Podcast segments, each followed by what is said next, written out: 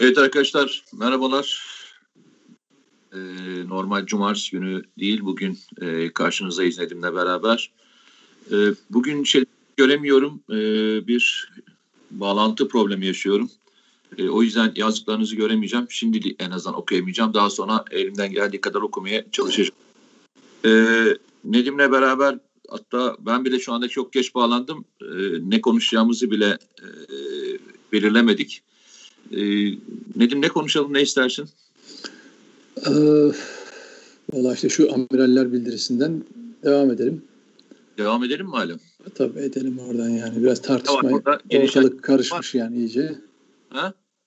Ortalık karışmış. Ee, yani başta söylediğimiz gibi bunu hazırlayanlar var. Ee, niyetlerin ne olduğunu daha sonra e, herhalde ortaya çıkacaktır. Ee, öbür tarafta hani buna ilk gün yazdığım gibi dekor olanlar var bir de yani ne olduğunun farkında bile olmayanlar var herhalde. Peki. O, o zaman bir bence tartışmaya bir, değer. Yapalım o zaman.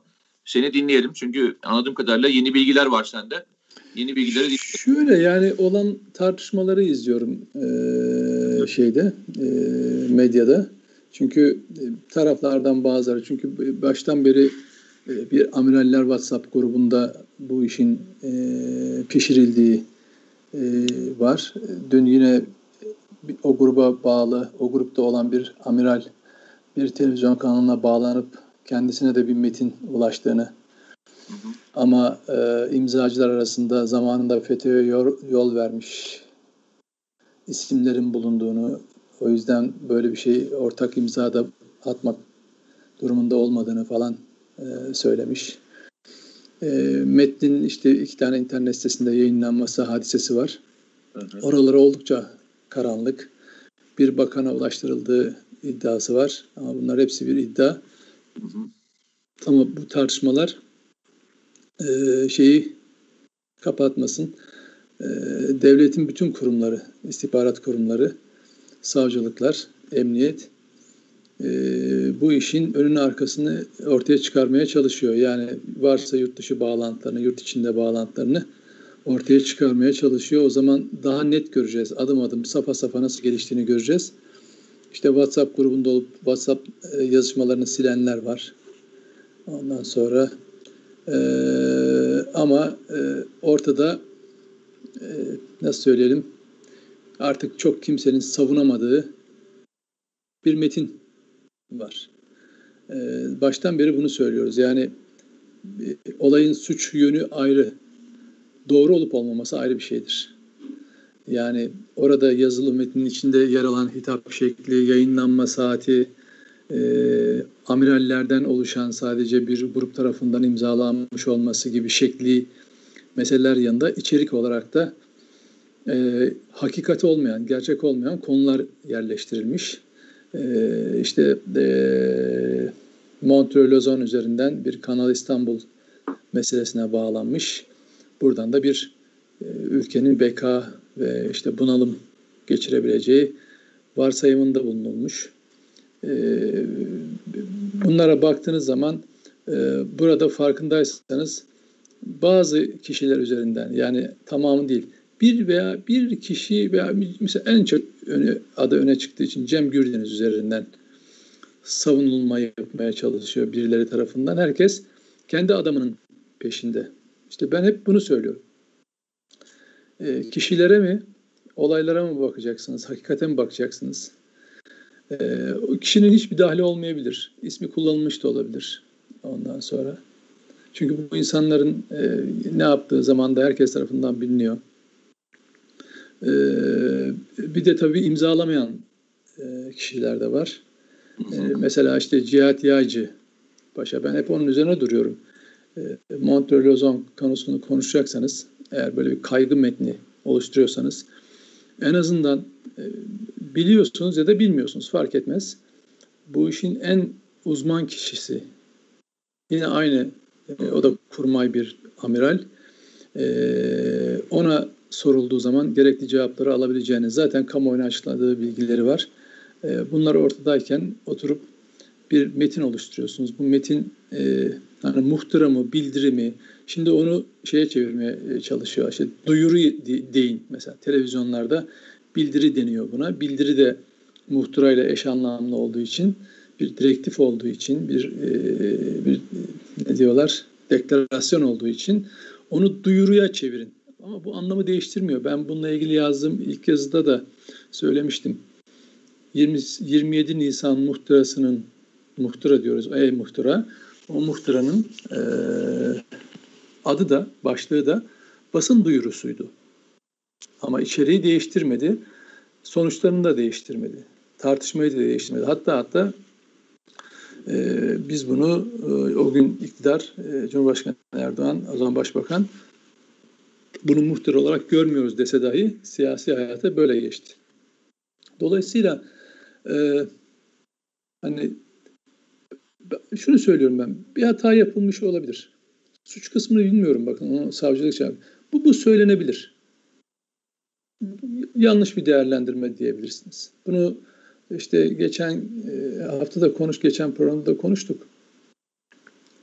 Ne dediler? E, işte akademisyenler de, pardon özür dilerim, büyükelçiler, 126 büyükelçi de bunu buna benzer bir metin yayınladı. İşte o zaman niye kimse böyle darbe şeyi tartışması ya da muhtıra tartışması yapmadı? E çünkü o e, e, 2020 yılının Ocak ayında yayınlanmıştı ve Montreux bağlamında ama bir işte sabah gece saatinde deyip de Yüce Türk milletine başlığıyla başlığını içermiyor. Bir bir görüş olarak e, bir diplomatik bir görüş olarak topluma yansımıştı. O günde buna benzer bir tartışma vardı zaten kamuoyunda. Açıklamalar vardı. E, ben yine şeye dikkat çekeceğim. E, bir partiyle ilişki kuruluyor. Onu ben şöyle okuyorum şöyle olmasının normal olduğunu düşünüyorum. Evet, emekli askerdir. Evet, bir partiye üye olmuş olabilirler de birkaç kişi. Tamam. Eğer böyle bir kaygıları varsa, böyle bir e, düşünceleri varsa bu kişiler o parti genel başkanına ulaşmakta zorluk çekmezlerdi. Yani bizim böyle bir kaygımız var. Bunları da grup konuşmanızda de, de, değerlendirin derlerdi. Çünkü partinin üyeleri yani siyasi siyaset yapacaklarsa, bir siyasi bildiri yayınlayacaklarsa ee, onu bu şekilde de çözebilirlerdi. Yani böyle bir kaygısı olan niyet niyetini niyet açısından söylüyorum. Ama bu bu bambaşka bir niyet taşıdığı çok belli ama onun adını e, savcılıklar koyacaktır. E, yani Cihat Yaycı'nın niye imza mesela şöyle söylüyorum ben onda. Cihat Yaycı'nın e, önüne konduğu halde imzalamadığı bir metinden bahsediyoruz. Görmediği bir metinden bahsetmiyoruz.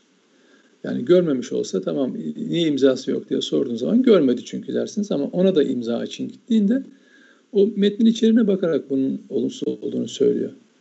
Çünkü niye?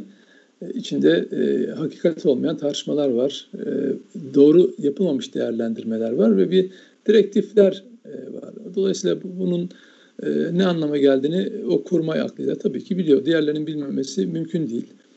Ee, yine e, Ergenekon balyoz süreçlerinde mağdur olanlar 20 civarında isim var. E, bu insanlar zamanında kumpasta e, da hedef olmuşlardı falan filan. E, tamam, e, onu yine söylemiştim, e, olabilir. Ama bu bugün oturup e, böyle bir metni e, şey kılmıyor, geçerli kılmıyor, haklı kılmıyor siyasete.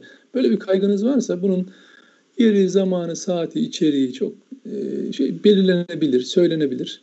Ama oturup da siyasete siyaset e, yönlü bir şey yapacaksanız, açıklama yapacaksanız bunun da zemini, şartları falan bellidir. Madem bakın metni hazırlayan bir partinin de danışmanlık yapıyor. E çok da iyi. Tamam yapsın. Oraya versin. Orada yayın. O, o kişi konuşsun ama o kişi bile e, partinin genel başkanı bile işte zevzeklik deyip kenara çekildi mesela. Öbür tarafta e, olayı e, tartışmayı farklı bir boyuta götürüp işte buradan darbeci mi çıkarıyorsunuz? Hayır darbe falan e, darbe yapacak halleri falan yok yani emekli olmuş insanlar. Hani bağlantıları falan bilmem o yönüyle var mı onu bilmiyorum ama ortada bir e, bir Türkiye'de kutuplaşma üzerinden yaratılmak istenen bir e, tartışma, büyütülmek istenen bir e, tartışma e, ve bunun yaratacağı bir gerilimi arttırma şeyi var. Onu hissediyorsunuz. Yani onu görüyorsunuz. Mesele şudur. Ben hep diyorum ya gazetecilik mesleğine başladığım ilk günden beri yazdığım her şeyi savunabiliyor muyum? Evet. Bundan 15 yıl önce yazdığım kitabı bugün yeniden bastırabiliyor muyum? Evet. Televizyonda söylediğim sözü tekrar ede, tekrar edebiliyor muyum? Evet. Burada bu mecrada konuştuklarımızı tekrar tekrar e, söyleyebiliyor muyuz? İlk gün söylediğimizi son günde söyleyebiliyor muyuz? Evet. Mesele budur. Şimdi o metni bir hafta önce e, imzalandı.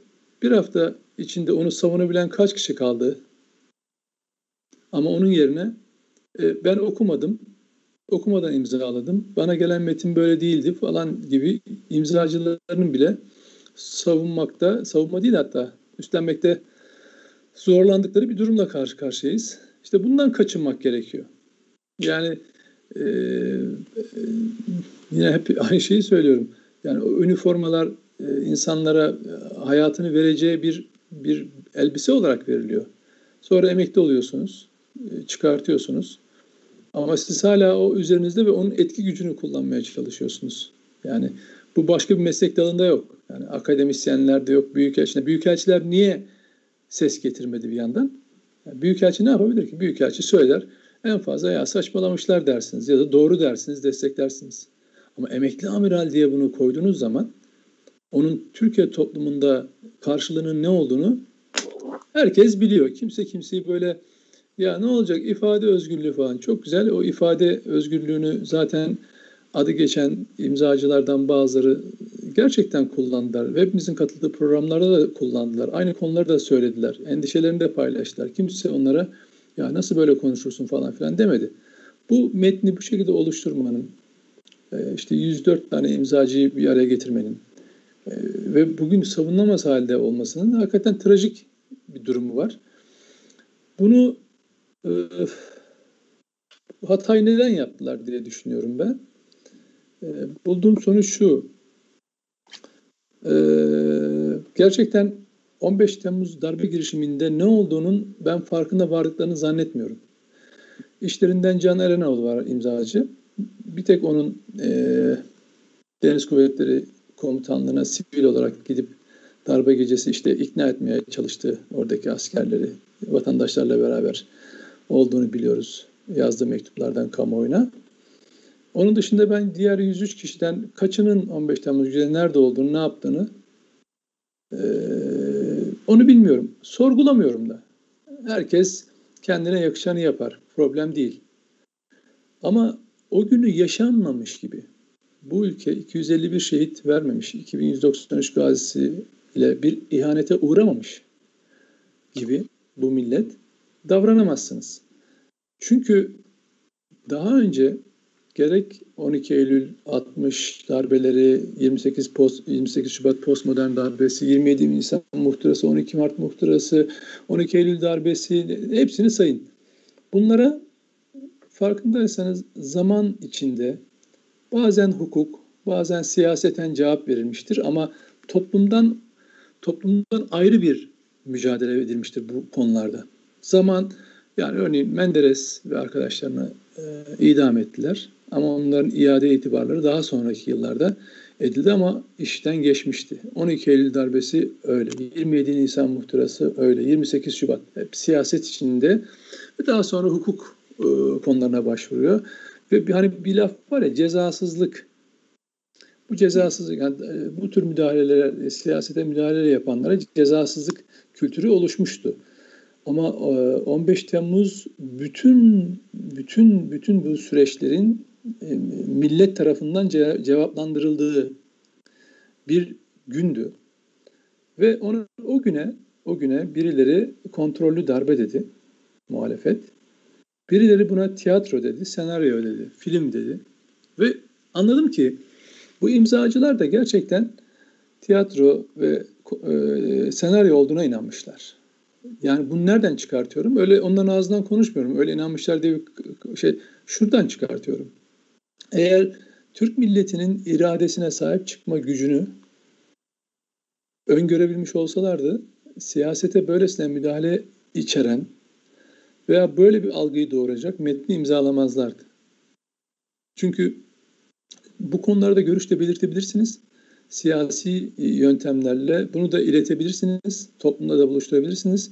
Ama bunun muhtıra modeli, muhtıra benzeri bir yöntemle yaptığınız zaman e, onun bırakın siyaseten karşılığının olmasını, hukuken karşılığının olmasını, milletin vicdanında e, bir cevap olacağını öngörebilmeniz gerekirdi. O yüzden söylüyorum. Yani 15 Temmuz yaşanmamış gibi ne emekli askerler, ne başka meslek grubu, ne siyasetçiler bu Türkiye'de siyaset yapamazlar. Yapamayacaklar da. Yani 15 Temmuz'u 4 e, yıl önce 2016 tarihinde yaşadık. Birileri 365 gün çeken o yılı 364'müş günmüş gibi değerlendiriyor. Yani sanki 2016 364 gündü 15 Temmuz hiç yaşanmamış gibi. Toplumun belleğinden silinmiş gibi. Evet insanların o güne dair yöntem ve daha doğrusu e, FETÖ'yle mücadele konusunda bir sürü eleştirisi olabilir. Hepimiz de bunu yapıyoruz. Olumlu yönlerini de söylüyoruz, olumsuz yönlerini de söylüyoruz. Ama o, o günü reddetmiyoruz, o günü yaşıyoruz. O günü ben hep söylüyorum. Hani uyumuyoruz.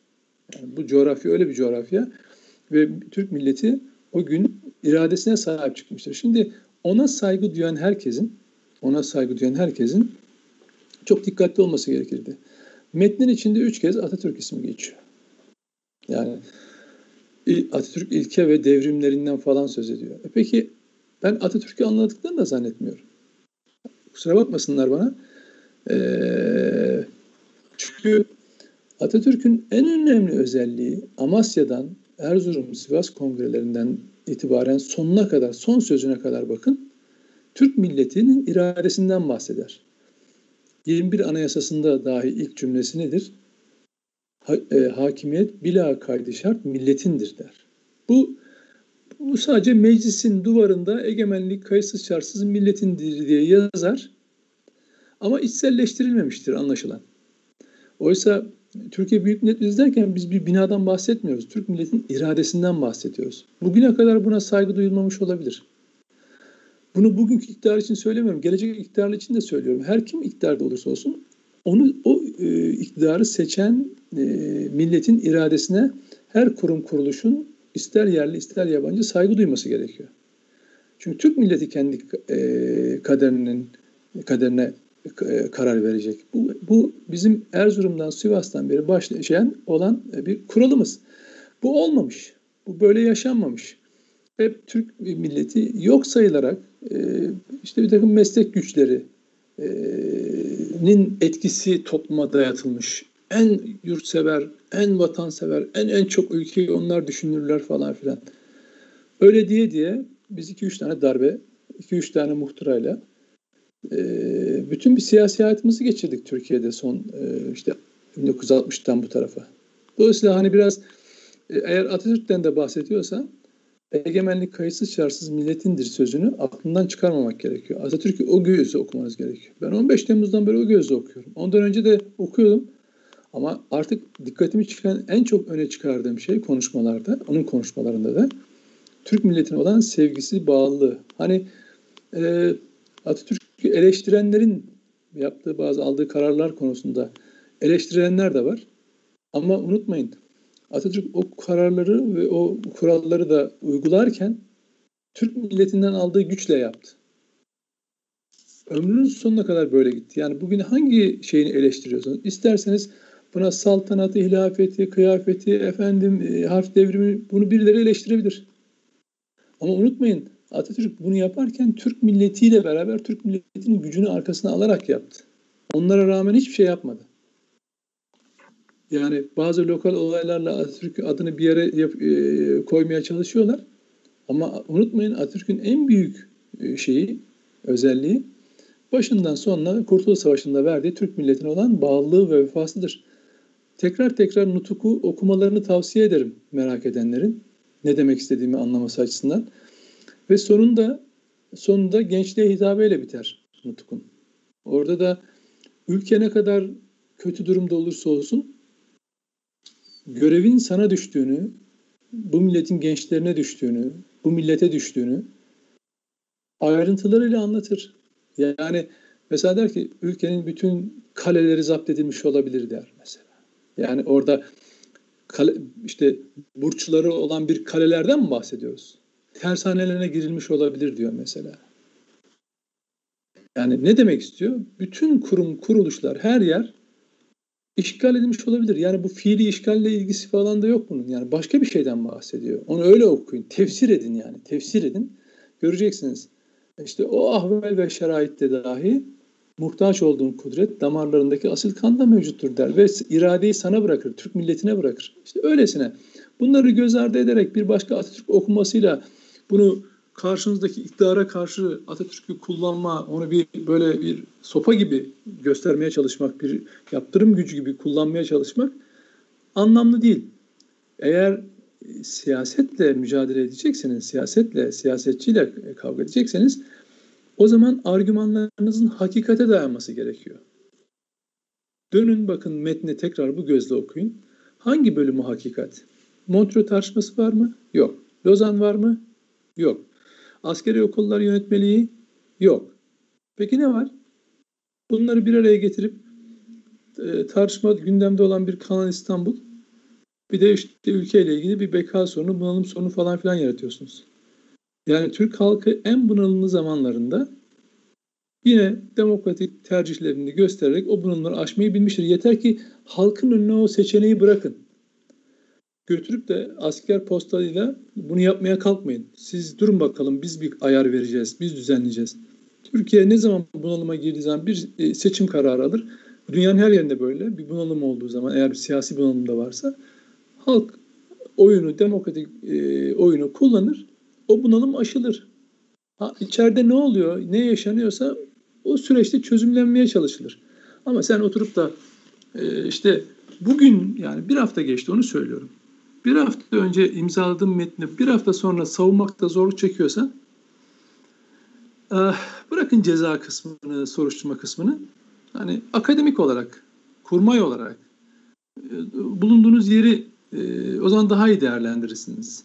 Yani eğer bu millet böyle bu meselede arkanızda durmuyorsa sizin istediğiniz kadar ben şu görevi yaptım, bu üniformayı giydim, ben şuralarda bulundum falan olmuyor. Yani millete rağmen olmuyor. Dolayısıyla bu bence e, siyasi hayatta önemli bir tartışma ve dönüşüm olacaktır. Nitekim e, muhalefetten de yanlarında kimseyi bulamadılar farkındaysanız. Çünkü milletin genel akışı, genel görüşü çok belli. İradesine ne yaparsanız yapın. İradesine müdahaleyi kabul etmiyor.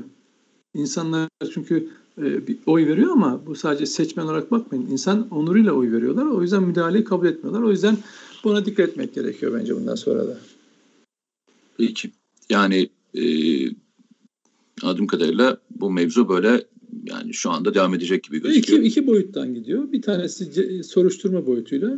Bir de işi e, içerik olarak e, açısından. Yani ben mesela e, yani üzüldüğüm şeyler de var konuştuğum insanlarda. Gerçekten çok üzüldüğüm konular var. E, mesela destek olmak için e, destek olmak istiyor. 15 Temmuz'da şehit olmuş e, kişinin bir yakını. Destek olmak istiyor. İşte benim yazım üzerine telefonla konuşuyoruz. Ben de ona 15 Temmuz gecesiyle ilgili işte şehit olanlar askerlerimizin yanında yaralanan askerlerimiz var. Şerefli Türk subayları var. FETÖ'cülerle mücadele eden. Ee, o, o kişiyle ilgili yani yaralanmış kahraman asker komutanımızla ilgili tahkir edici mesajlar atan bir amiralle e, nasıl aynı e, listede yer aldığını söylediği zaman yani hak vermekten başka bir şey yapamıyor. Bir amiralin bahsettiğim gibi FETÖ kumpaslarında yol vermiş. Yani buradaki askerlere FETÖ'cü demiyorum. Ama geçen e, zannederim konuşmuştuk. Komutanlar görev yaparken karargahlardan bir sürü asker toplandı. Yani Oradaki şöyle bir ilginçlik var. 20 tane, 20-22 e, tane balyoz Ergenekon kumpasına maruz kalmış insan var. Bir de onlar kumpasa maruz kalırken e, komuta heyetinde görev yapanlar var o listede. Yani hani şimdi bir takım asker mesela Milli Savunma Bakanlığı bu bildiriyle ilgili işte kişisel hırs, kin ve nefret falan filan diyor. Yani orada ne demek istediğini ben çok iyi anlıyorum. Ee, bu emekli amirallerin e, Milli Savunma Bakanı ile ilgili bir takım düşünceleri var. Geçmişten gelen düşünceleri var. E peki siz kumpasa uğrarken o komuta heyetlerinde görev yapmış olanlar ne yaptılar o günlerde? Ne yaptılar yani? Onlara bir baksınlar bakalım ne yapmışlar. Onu biliyorlar. Mesela imzacılardan imza atmayanlardan bazıları böyle imza atmadılar. Yani bu hani ta, bu bir yara. Bu bir yara. İnsanların içindeki yurt sevgisini, işte görev aşkını diyelim ya da şahsi misyonlarını böyle alıp kullanırlar ve bir kenara bırakıverirler. Ben örnek verdim. hepimiz çok dikkatli olmalıyız. Mesela artık hani böyle sadece böyle FETÖ diye dört kelimeden ibaret bir şey bahsetmiyoruz. Karşımızda FETÖ Amerika Birleşik Devletleri'nin bir aracıydı.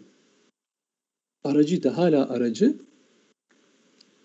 Ama Amerika sadece onu kullanmıyor bize karşı. Emperyalizm sadece ona onu kullanmıyor karşı. Siz farkında olmazsınız, araçsallaştırılırsınız bir anda. Batı basınında, Amerika'da, Fransız dergilerinde habire Atatürk fotoğrafları paylaşılıyor. Atatürk kapakları yapılıyor. Niye yapılıyor?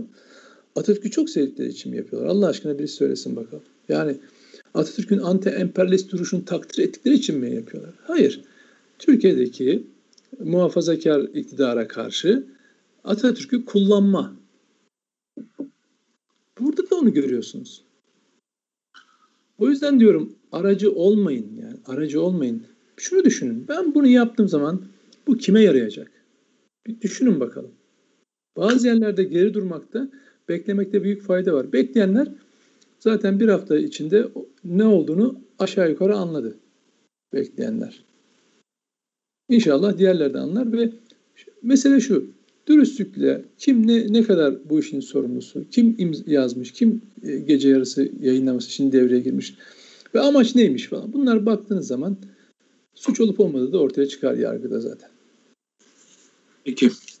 Ekleyeceğim başka bir şey yoksa istersen başka bir konuya geçelim. Yok, yarım saat konuştum galiba ya. Yani maşallah yani.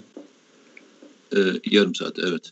evet. Şimdi, e, şöyle söyleyeyim. Tabii Türkiye'nin sorunu yalnızca bu değil. E, şu anda yaşanan bir ekonomikle ilgili problemler var. Dövizle ilgili hala aşağı doğru düşmeyen bir e, durum var. E, bir taraftan Ukrayna e, krizi var.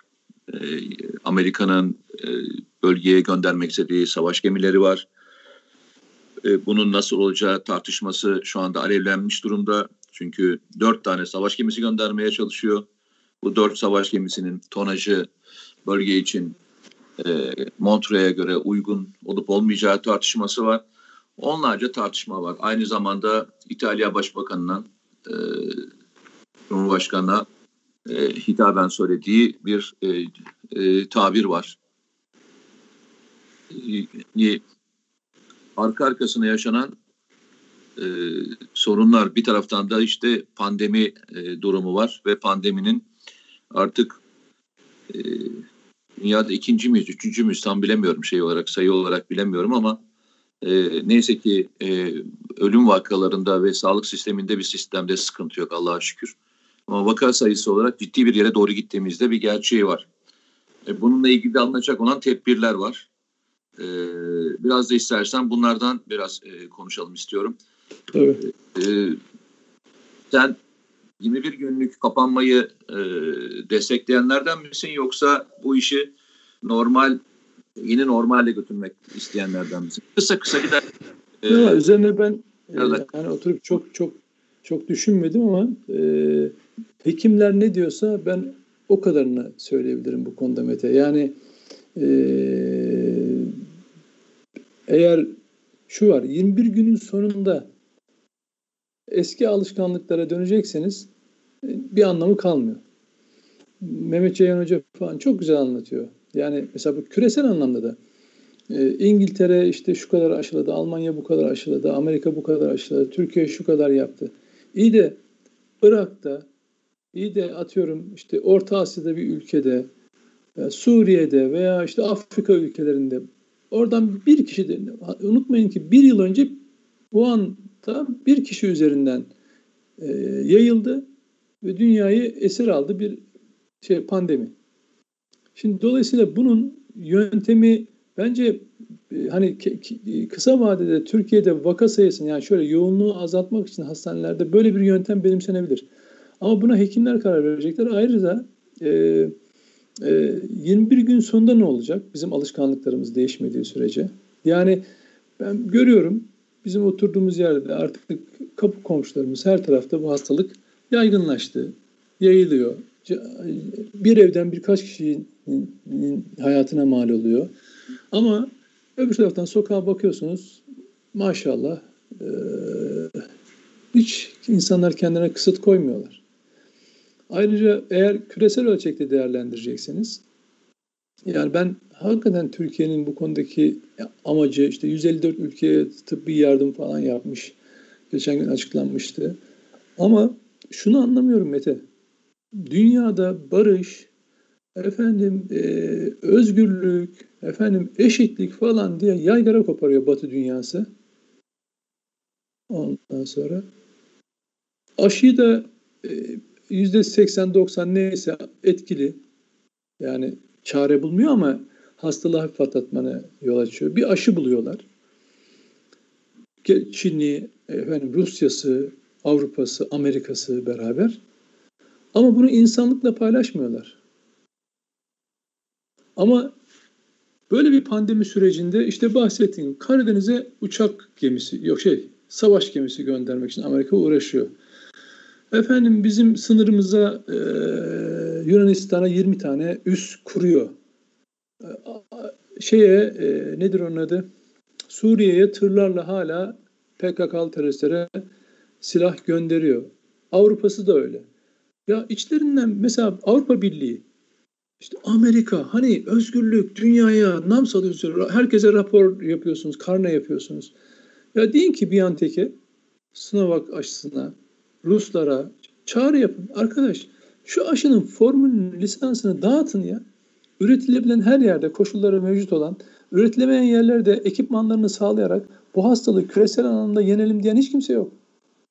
Çünkü ya ne olacak ki bir iki yıl içinde bunu biraz daha sönümlendirsen dahi bu bir bölgede mutasyon geçirip güçlenerek virüs tekrar geldiğinde tekrar aşı firmaları, ilaç firmaları inanılmaz paralar kazanacaklar insan hayatı üzerinde. Kısa vadede kendi aşı pasaportu koymaya çalışıyorlar, kendi toplumlarını aşılıyorlar. Geri kalan ya aynı şey gibi orta çağ da hani e, işte vebaya karşı falan şatolarda nasıl kendini kapatıp dışarıdaki serfleri, köylüleri, e, yoksul insanları ölüme terk etmişler. Ama soylular kendini kurtarmak için nerelere kapatmışlar? Adalara kapatmışlar, kalelere kapatmışlar. İşte Avrupa'nın, Amerika'nın durumu ona doğru gidiyor yani. Bu, bu konuda söylüyorum. Her konuda öyle de zaten. Yani ya, o o e, orta çağ kültüründeki... Doktorların, doktorların e, tavsiyesinin dinlenmesi taraftarısın anladığım kesinlikle, kadarıyla. Kesinlikle. Kesinlikle. Yani çünkü şöyle başka ilginç, türlü olmaz. Doktorlar tabii çok ilginç. Ee, dün Mehmet Ceyhan Hoca'yı ben de dinledim. Mehmet Ceyhan Hoca çok ilginç bir şey söyledi. Bizim en büyük hatalarımızdan bir tanesi 65 yaş üstünü ve 20 yaş altını eve hapsetmek dedi. Yaygınlaşmasını daha çok arttırdık dedi. Yani açıkçası e, yeni karşı aşılmış olan bir virüs ve bu virüsle mücadele etmenin e, yöntemini e, bulmakta e, açıkçası sağlıkçılar da zorlanıyor. Yani şu anda dünya e, buna bir çözüm bulmaktan çok tedavi etme sürecini yönetmeye çalışıyor. Benim gördüğüm e, sistem o. E, yoksa kimse bunun sihirli formülünü bulmuş değil. Hayatta tutabilmenin e, yollarını arıyorlar. İnsanlar hayatta tutabilmenin yollarını arıyorlar. E, ama Ceyhan Hoca da çok ilginç bir şey söyledi. İlk defa duydum ağzından.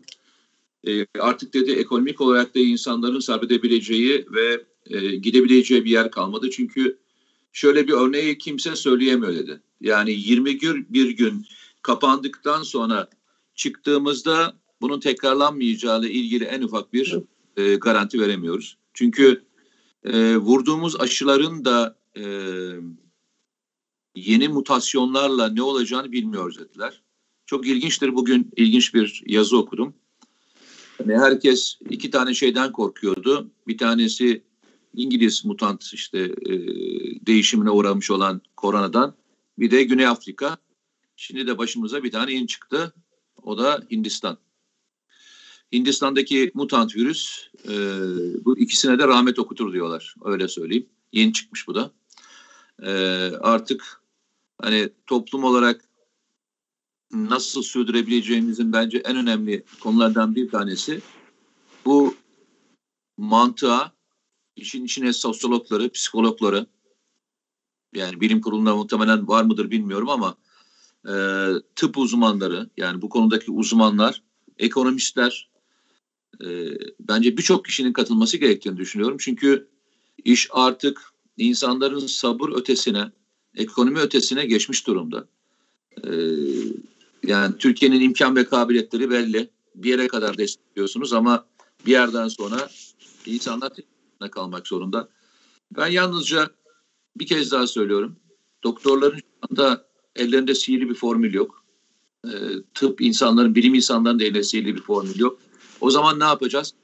Yeni normali nasıl beraber yaşayacağımızın formülasyonunu bulmak zorundayız. Yani başka bir e, durum olduğunu düşünmüyorum ben. Mete hatırlıyor musun? Bu, bu şeyi söyle hatırlatacağım sana. Bu, bu açılsın açılmasın meselesi bundan kış aylarında seninle burada konuşmuştuk.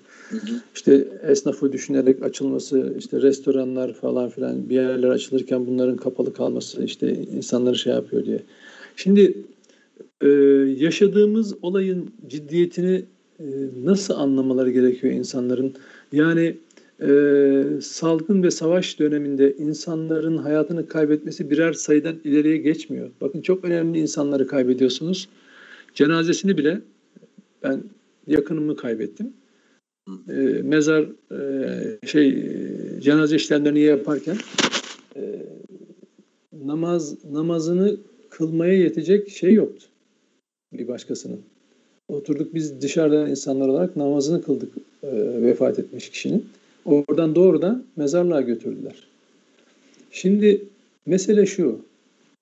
İnsanların bakın salgındaki en yani devletler bir şey yapacak. Sağlık çalışanları ellerinden geleni yapıyor. Ama en büyük e, sorumluluğun yurttaşlara düştüğünü unutmamak gerekiyor. Yani bize düşüyor. Seni yani şöyle düşün. Başkasının HES kodunu alıp temaslı ya, temaslı. Koronası pozitif. Başkasının HES koduyla AVM'ye gitmek ne demek Mete ya? Yüzde yüz, yüzde yüz elli, yüzde bin önlem alsan dahi bir kişi, tek bir kişi diyelim. Hani birçok yapan var da bir kişi dahi. Bunu yapsa, AVM'de birkaç kişiye bulaştırsa hastalığı oradan tekrar yayıyorsun. Arkadaş Oturup evi kumarhaneye çevirmek nedir ya? Evi kahvehaneye çevirmek, evi pavyona çevirmek, neon ışıklarıyla, mor lambalarla, kırmızı lambalar pavyona çevirmek, polisi görünce kaçmak, camlardan kendini atmak nedir arkadaş? Ya aynı, yani... şey, aynı şey işte dün e, zannederim Aydın'da yaşandı galiba. E, otellerdeki şeyler, eğlenceler. Aynısı. Aynısı. Yani, ben, ben şurada şunu söylüyorum. Başından beri söylüyorum yapanla yapmayacağı, yapmayana ayırmadığımız müddetçe bu olmaz. Yani e, içinde yapmayanlar varsa yapmayana ceza vereceksiniz. Kurala uyan, kuralla yaşamaya çalışan insanları onlarla beraber aynı şekilde e, cezalandırmayacağız. Yani bu işin başka bir yöntemi yok. Dediğim gibi yeni normal dediğimiz e, yöntem böyle olmak zorunda. Başka bir var mı başka bir yöntem? Yani normal maaşını alan insanların hayatı devam ediyor. Ama e, çalışama, çalışamayacak durumda olan milyonlarca insandan bahsediyoruz. Tamam ama ben için bunun için bak, bunun için formülü beraber bak, bulmak zorundayız. Mete, Mete sen ve ben iki kişi örnek alalım. Sorumsuzca gittik kafelerde, restoranlarda yok mu bizim sosyal çevremiz? Yemekler yedik, oturduk, sohbet ettik, görüşmeler yaptık. Hastalığı aldık, geldik. Gittik bir başka ortama bulaştırdık bak ikimiz. Ayrı ayrı. İki kişiden başladık. Beş kişiye sen, beş kişiye ben. O beş kişi de beşer kişiye bulaştırdı. Peki bundan kim zararlı çıktı? Hadi ben canımı verdim veya ayakta kaldım falan filan. Ne oldu hastalık yayıldı? Ben de aynı şeyi söylüyorum. Sen Tabii. şöyle yapıyoruz? Ben de onu atmaya çalışıyorum. Otelleri açık tutuyoruz. Otelde e, sıkıntı olduğunda otelleri kapatmıyoruz. O, Ben- bak şöyle. Bak Şuna ben şuna varım. Bak şuna varım. Mete Yani- baş- yani e, yemek, restoranlar bulaşın ne kadarının bir parçası? bak Yani bunu bunu biliyoruz. bak, miktarını da gel Bakırköy'de gel Bakırköy'de göre, sana göstereyim. Yüzde elli kapasite dediler. Mesafe falan dediler. Ya dip dibe insanlar Mete. Ya abi işte onu Dip dibe. söylüyorum. Yapmıyor, yapmayan varsa ya Ben ona pazara çıkıyorum. Pazara çıkıyorum. Yemin ediyorum alacağım iki tane tezgahtan alışveriş yapıyorum. Koşa koşa geri çıkıyorum.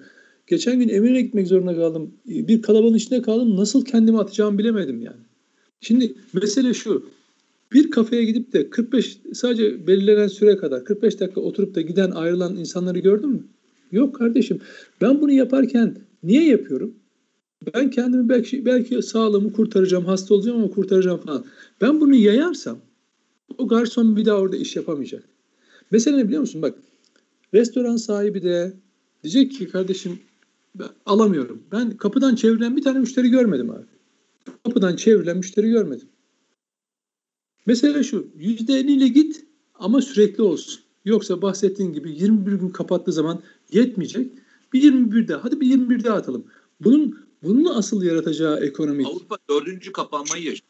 E, abi bak Avrupa Böyle dördüncü kapanmayı, beşinci Kardeşim, kapanmayı Avrupa euro basıyor Mete. Avrupa euro basıyor. anlatmaya çalışıyorum. Hayır hayır şunu anlatmaya çalışıyorum. Beşinci kapanmayı konuşul, konuşulduğu bir yerde sorun çıkmıyor. Onu söylemeye çalışıyorum. Abi Avrupa Yani- euro Aradan yani bahsetmiyorum. Yo hayır. O da şuna bağlı. Yani şöyle oluyor. Avrupa kapatsın kardeşim. Adam Merkez Bankası, Avrupa Merkez Bankası euro basıyor. 200 euroluk bir banknot 3 sent 4 sent civarında üretiliyor. Gider o 200 200 euro 200 ne yapıyor bizde? 200 e, 2000 lira mı yapıyor? Şey e, 100 euro 1850 lira, 1900 lira. Buradan bir- 2000 lira civarında buradan mal ve hizmet ithal ederek kendi yurttaşını ayakta tutabiliyor. Bak Türkiye işte yaş meyve sebzede, işte kuru gıdada falan filan ihracatını arttırmış Avrupa'ya. Peki Avrupa bunu nasıl yapıyor? Hem bir yandan ekonomisi daralırken senden malı nasıl çekiyor? Para basarak. Elinde eurosu var. Senin öyle bir lüksün yok. Öyle bir Amerika dolar basıyor. Diyor ki 1400 dolar dağıtıyorum. E, Merkez Bankası'na veriyorsun kağıtta mürekkebi. Var mı bunun karşılığı? Yani bunun altın olarak bu paranın hani böyle altın karşılıklı altın re- söylüyorsun sen de. He? Sen de aynı şeyi söylüyorsun. işte onu söylüyorum. Avrupa ve bunu kaldırabilir ekonomik olarak da. Senin ekonomin 21 günü sonra bir 21 günü bir daha 20 günü kaldırmaz. Aynı Tabii. şeyi. Yani Tabii. bizim formülasyonumuzun kendimize göre olması gerekiyor. Ve biz buradan nasıl çıkacağımızı beraber bulmamız gerekiyor. Yani Çok basit. tartışırken de bak tartışırken de her her zaman yaptığımız gibi birbirimizi aşağılayarak ya sen ne anlarsın ne bilirsin filan. Bak Aynen. bu şeyi konuştuk. Bundan 3 hafta önce can hatırlamıyorsam. Dedim ki arkadaşlar gözlemliyorum şunu görüyorum. Yani sokağa çıkma yasağı koyduğumuz hafta sonları insanlar hafta sonları çok daha büyük gruplar halinde beraber zaman geçirmeye başladılar. Yani e, kuzenler, muzenler, aileler falan bir araya geliyorlar ve çok daha uzun bir dönemi aynı evin içine geçiriyorlar. Restoranlara gidemeyince bu sefer akşam yemeklerinde bir araya gelmeye başladılar. Yatılı kalmaya başladılar. Abi en son açıklanan şey ne biliyor musun? Türkiye'deki bulaşın en çok olduğu yer neresi çıktı biliyor musun? Ev. Evet. En fazla bulaşın çıktığı konu ne çıktı biliyor musun? İnsanların hafta sonu bir araya gelmeleri. Yapmasınlar abi. Abi hayır şunu söylüyorum işte. Anlatmaya çalıştım anladın mı? Tabii. Yaptığın bir etki çünkü yani bu insanlara da yani kızamıyorsun da kardeşim. Yani şöyle söyleyeyim. Ne kadar oldu? Bir seneye geçtik değil mi? Tabii Mart geçtik. ayı kabul geçtik. Mart ayı Olmaktan. Tabii. bir seneyi geçtik. Ya 13 aydan beri e, 65 yaş üstüne evde tutuyoruz. Doğru mu? Tamam. Diğer insanları evde tutuyoruz. Yani hiç alışık olmadığımız bir şey bu. hiç alışık olmadığımız da bir şey bu. Hani e, zorlandığımız da bir şey. Ve bunun için çözüm herkesin bir araya gelmesi. Şimdi benim babam belli bir yaşın üzerinde. Babam her gün yaklaşık bir 5-10 kilometre yürüyen bir adam. Ablam geçen gün diyor ki ya Mete diyor yani babam bir senedir evde oturuyor. Bir şey dışarıda çıkart çıkamıyorlar adamcağızlar yaşlı oldukları için. Bir senedir çöktü diyor. Ya arkadaşlar gerçekten söylüyorum. Yani e, evde oturanlar, işe gidemeyenler, iş, iş yeri açamayanlar, bunlar bunlarla beraber pandemiyi konuşabilmeliyiz. Pandemiyi anlatabilmeliyiz. Pandemiye çözüm bulabilmeliyiz. Ya rica ediyorum ya. Yani böyle bir şey yapıyorsanız, bir şey alacaksanız kararı rica ediyorum hep beraber bir çözüm bulalım. Tabii ki bunun önemli paydaşı, en önemli e, nirenktaşı sağlıkçılar tabii ki sağlıkçılar. Yani onlar asla bilim insanları tabii ki. Ama lütfen diğer insanları da e, diğer insanları da lütfen bu şeyin içine katmaya başlayalım ve onlarla beraber konuşmaya devam edelim. Evet. Benim tek ricam bu. E, e, bir dakikamızı doldurduk. Evet, evet. E, arkadaşlar pazartesi günü muhtemelen Sayın Cumhurbaşkanı Bakanlar Kurulu'yla toplanacaklar ve pazartesi günü muhtemelen kararlar alınacak. Pazartesi günü yeni şeyler çıkabilir. Yeni e, uygulamalar, yeni kısıtlar çıkabilir. Zaten şey başlıyor. Yani, e, Ramazan Ramazan ayı başlıyor haftaya. Yani kısıtlar çıkabilir. Tam kapanma olabilir diye insanlar var. Ben Allah, tam kapanma zannetmiyorum Mete. Dünyaya e, sağlık sıhhat versin. Tabii. Sabır versin diyeyim. Gerçekten e, çok zor. İnsanlar hayatlarını kaybediyorlar. Sağlıkçılar e, kısır bir döngüyle tedavi ediyorlar, tekrar geliyor. Tedavi ediyorlar, tekrar geliyor. Allah onlara kolaylıklar versin. Hepimize güç versin diyorum. Başka da bir şey söyleyecek hiçbir şey yok. Evet. Yani bizlerin elinden gelen başka bir durum da yok. Evet. Ee, arkadaşlar haftaya çarşamba günü e, tabii biz geldiğimizde Ramazan başlamış olacak. Şimdiden Ramazan ayınız mübarek olsun. E, hayırlara vesile olsun. Evet, görüşmek üzere arkadaşlar. Sağ olun.